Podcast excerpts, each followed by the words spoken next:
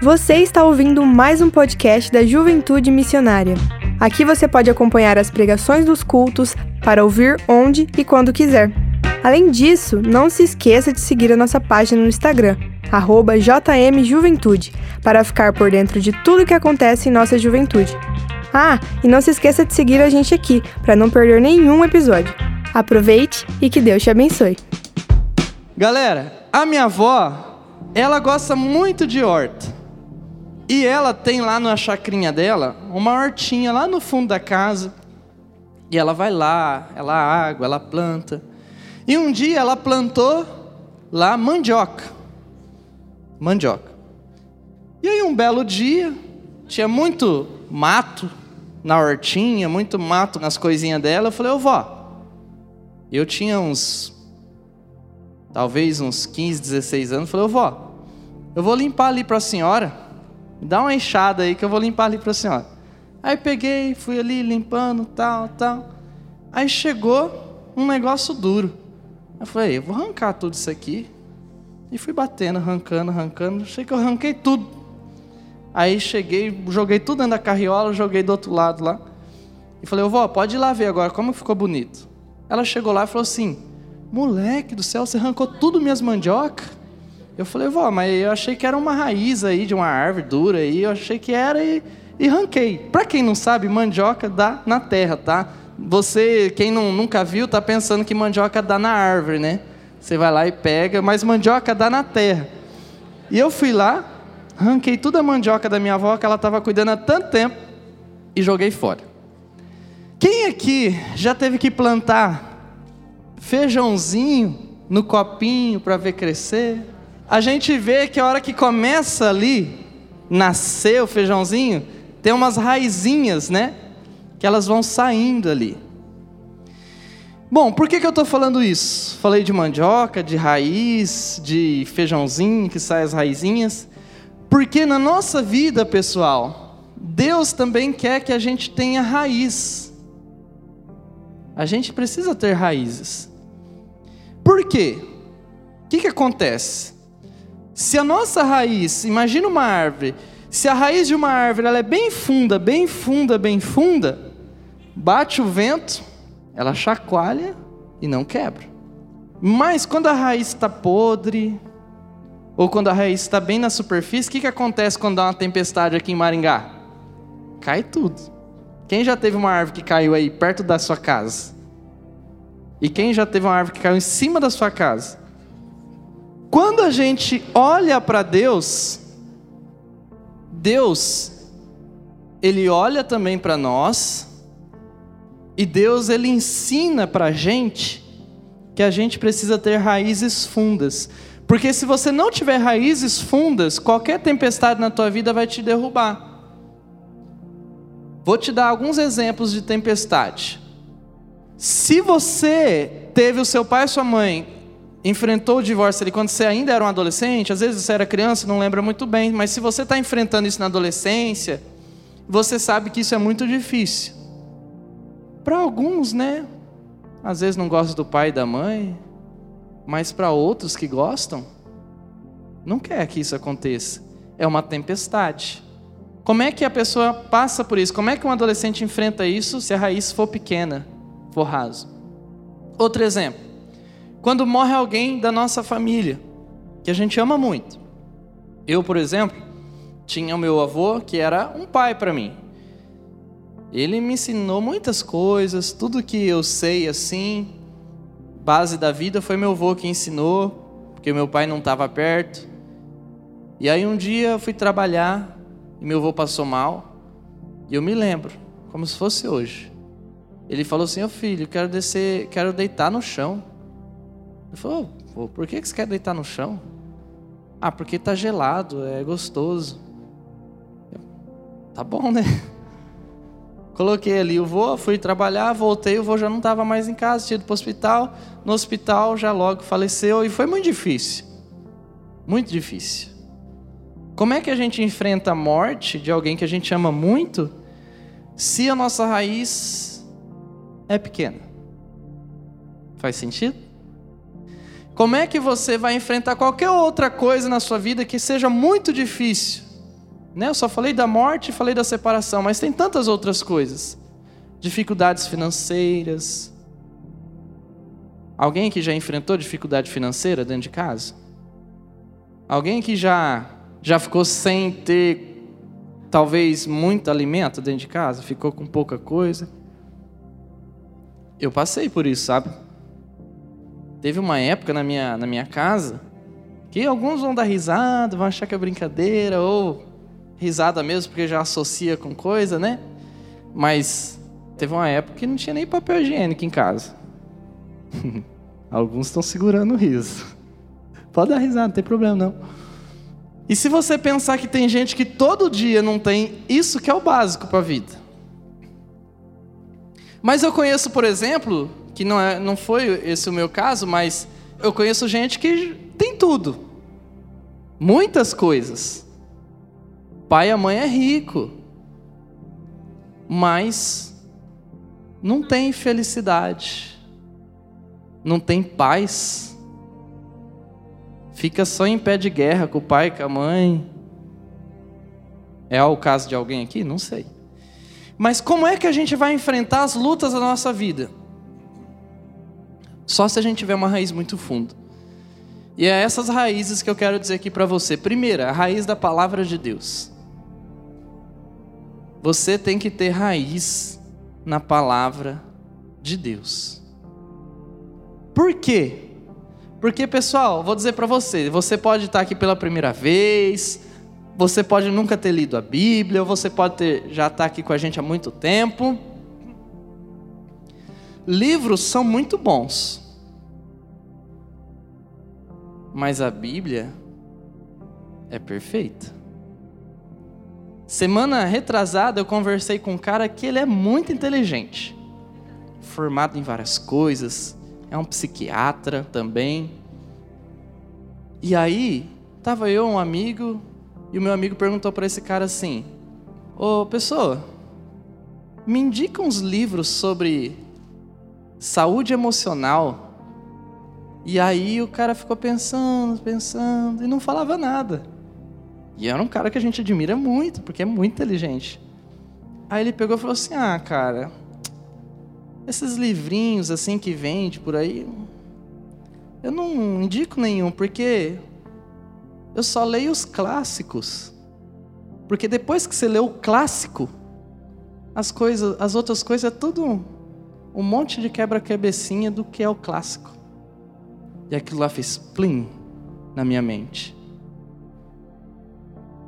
Qual é o maior clássico dos clássicos? A palavra de Deus, a Bíblia. Tudo quanto é livro. Eu sou assim, eu pego um livro para ler, quando eu pego um livro para ler, eu quero ler ele rapidinho assim, numa semana, poucos dias, eu quero ler aquele livro rapidamente, porque o que eu quero meditar é na Bíblia. O livro eu quero ler. E aí eu vou lendo, e aí eu vou falando assim: isso aqui é evangelho, isso aqui é evangelho, isso aqui é evangelho. Não está falando de Jesus, mas isso aqui está na Bíblia. Por exemplo, vou te dar um exemplo.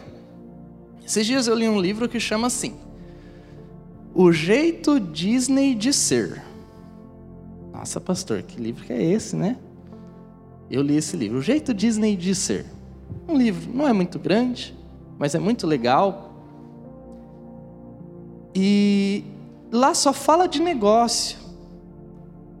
De, fala assim como que você pode melhorar a sua empresa, atender melhor as pessoas, como que você pode criar um método que as pessoas vão se sentir felizes, porque na Disney o pessoal vai e quer voltar, porque é maravilhoso. Então conta todos os detalhes.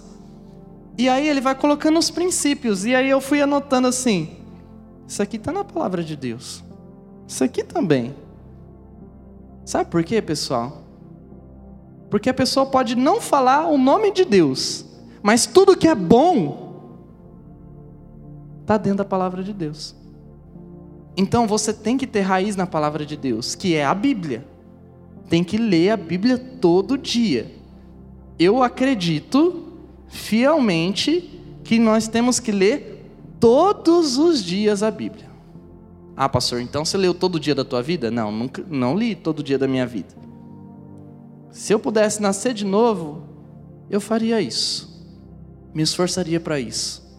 Mas eu não li todo dia da minha vida até agora a palavra de Deus, mas eu me esforço para todo dia ler agora. Olha só o que diz a Bíblia lá em 2 Timóteo 3,15. Você sabe como as sagradas escrituras lhe foram ensinadas quando você ainda era bem pequeno, e são elas que o fazem sábio para aceitar a salvação de Deus pela confiança em Cristo Jesus. O que, que esse texto diz para gente? É que é a palavra de Deus que nos dá sabedoria, nos dá inteligência, nos torna um adolescente acima da média você quer ser uma pessoa acima da média? Então você tem que ler a Bíblia, você tem que meditar nela. Nem que você não consiga ler muito todos os dias, mas se você ler pelo menos um capítulo todos os dias, meditar naquilo, sabe? O que é meditar? É você ler, aí você não entendeu, você relê de novo. Se você tiver dúvida, você pergunta. Se você fizer isso, você vai ser muito inteligente. E se tem alguém aqui nessa noite que nunca leu a Bíblia, então eu recomendo que você comece a ler. Comece a ler de um livro que chama Provérbios. Começa por esse, se você nunca leu a Bíblia. Depois você lê Mateus. Depois você lê Efésios. Três dicas, tá? Para quem nunca leu a Bíblia: Provérbios, Mateus, Efésios. É a base da sabedoria de Jesus e da graça. O que é graça? Graça é Deus que nos salva. Segunda raiz é a raiz de Deus, raiz em Deus. Sabe, uma coisa que eu tenho visto por aí, pessoal, é que muitos adolescentes não acreditam mais em Deus. Acredita sim que existe um espírito por aí, ou que o mundo é Deus, o cachorro é Deus, a vaca é Deus, o passarinho é Deus, a árvore é Deus. Tem gente que acredita nisso. Tem gente que acredita numa energia que é uma energia que está passando assim, ó, isso aqui é Deus. Daqui a pouco entra em você e passa assim. Tem pessoas que acreditam isso. E tem pessoas simplesmente que não acreditam. Por quê? Ah, porque eu vi na Netflix, eu vi no YouTube, eu vi o meu professor que falou. Se você vive de só o que alguém fala ou que a Netflix conta e o YouTube conta, você vai ser a pessoa mais miserável desse mundo. Tenha raiz em Deus. Acredite em Deus, tenha fé em Deus. Deus existe, pessoal. Eu vou contar uma experiência para vocês aqui agora que eu não contei ainda para ninguém, nem para minha esposa. A sábado teve culto aqui de sábado, que é o culto dos jovens. Eu não vim, cheguei um pouquinho, cheguei para o horário do culto, mas eu falei: "Ah, não vou hoje não, vou deixar a galera lá" se virar sozinha. E aí a Lana estava aqui, eu estava em casa e ela mandou uma mensagem assim: Amor, então você vai ficar em casa? Prepara uma coisa bem gostosinha para a gente comer. E aí eu já fico naquela, né? O que, que eu vou fazer? Porque eu não sei fazer comida, galera. E aí eu vou ali no mercado mesmo, compro alguma coisa que eu acho legal, né? E vou fazer, né? Eu fui lá e eu tava bem assim, ó, com a cestinha na mão e bem baixinho assim. Deus enviou seu filho amado. Quem sabe?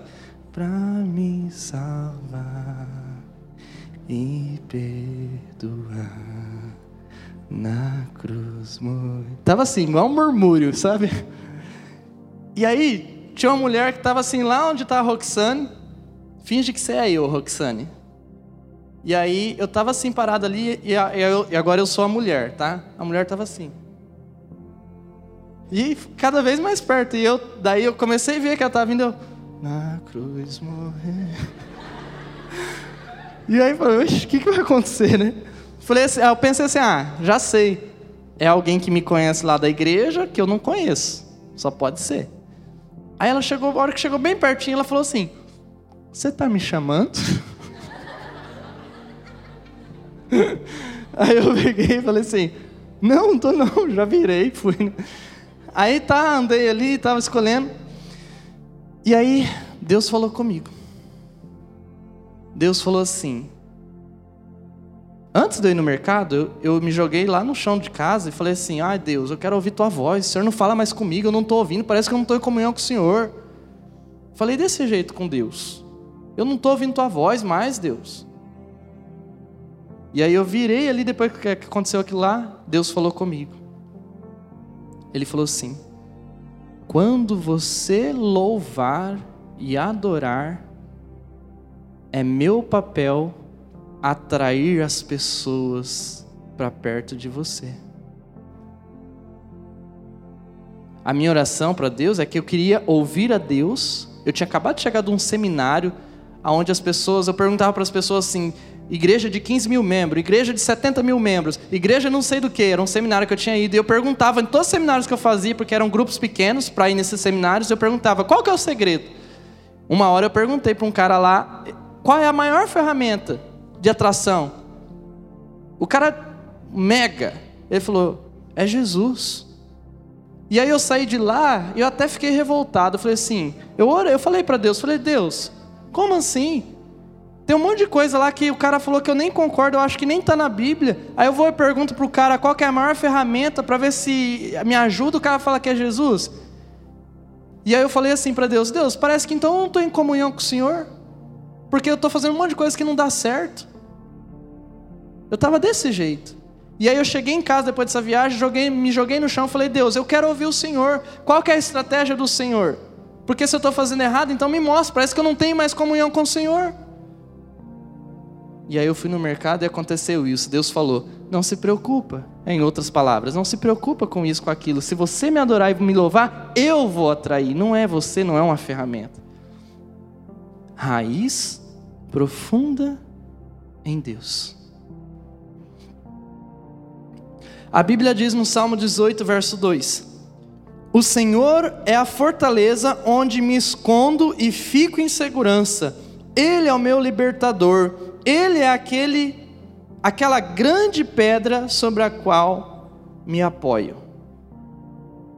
Olha para isso. Você tem a sua vida apoiada em Deus? Você tem sua vida apoiada com fé? em Deus, hoje é uma noite para você apoiar os seus pés em Deus. Quando a gente fica sem chão, pessoal, é uma coisa terrível. Quem aqui foi no parque de exposição esse ano? Quem foi naquele brinquedo que sobe assim, depois desce? Vocês? Você aqui? Eu fui também. Tem um outro, né, que vai lá, gira lá em cima, assim. Eu não teve coragem, não. Quando eu vejo aqueles brinquedos lá, eu falo assim: ah, vai que o cara esqueceu de armar um parafuso lá. Tô fora, não vou não. E aí eu falei assim, olhei de todos os radicais, eu achei que aquele lá era mais assim de boa, né? Eu falei, ah, acho que isso aí não dá nada não, né? Acho que e aí eu peguei e fui. E antes de ir, eu estava na fila e tinha um, um adolescentezinho assim, de uns 12 anos, meio fortinho assim, segurando o cinto. E a hora que subiu, a hora que subia, ele estava assim. a hora que descia, ele fazia. e foi, as três, quatro vezes lá, eu falei, meu Deus do céu, eu rachava o bico. Aí a hora que fui eu, que eu fui subindo, já fui me arrependendo, né? Aí fiquei com os olhos fechados. E aí quando desce, você perde todo o seu movimento da perna, né? E você só pensa assim: meu Deus, eu acho que não vai segurar isso aqui, eu vou esborrachar no chão. E aí você acha que tá bom, vai a segunda. Aí na terceira você já quer morrer, né? Você já. Quando a gente está sem chão, é essa loucura. Você fica com medo, fica doido assim, você fala: meu Deus. Mas se você está no chão, firmado, você não tem. Talvez tenha alguns adolescentes aqui nesta noite que vão precisar colocar os pés no chão da fé em Deus. Para ficar firme, porque está perdido. Vamos orar?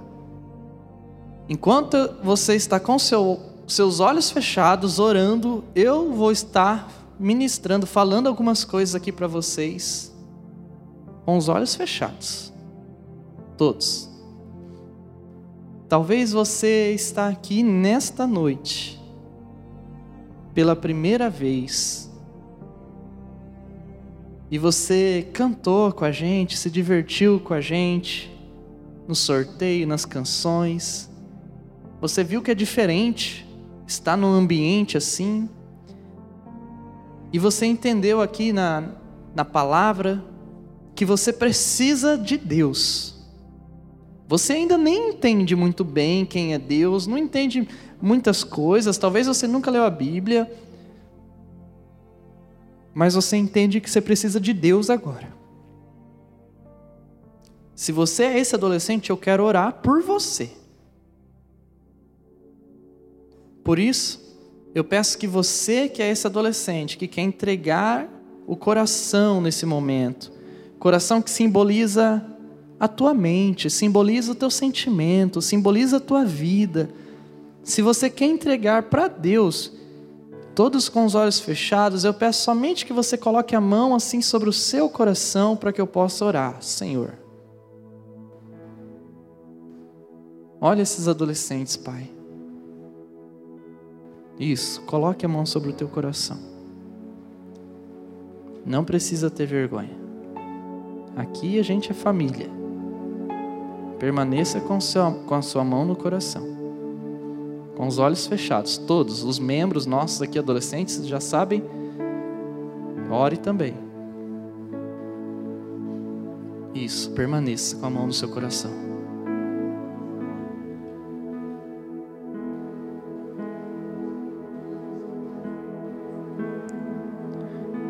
Senhor Jesus, estes adolescentes aqui nessa noite, Senhor, com a mão sobre o coração, Senhor, simbolizando o que estão dando a vida, simbolizando que estão dando ao Senhor.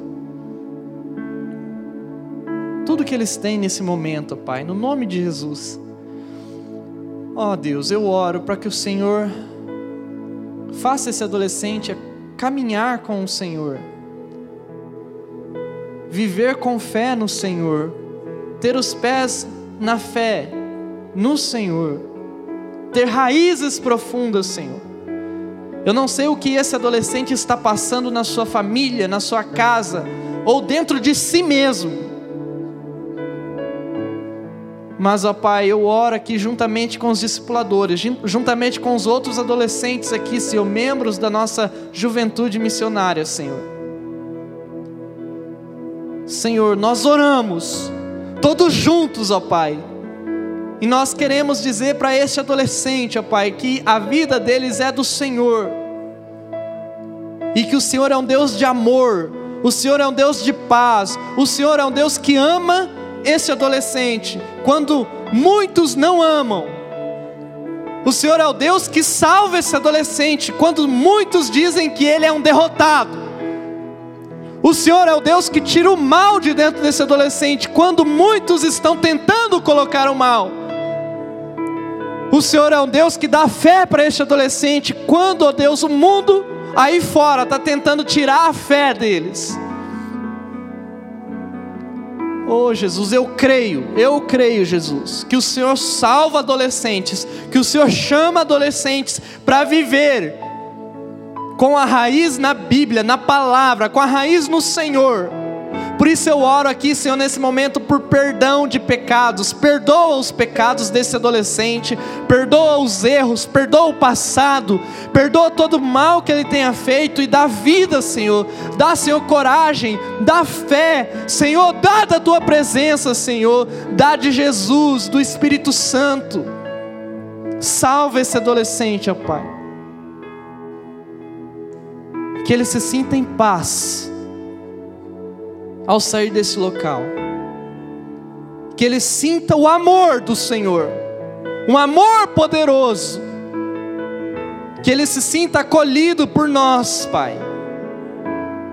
E que ele entenda que a vida dele é para viver com o Senhor fazendo a tua vontade no meio daqueles que também te amam.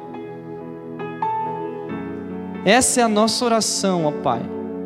Nós oramos em nome do Pai, do Filho e do Espírito Santo de Deus. Amém e amém. Pode dizer amém? Amém.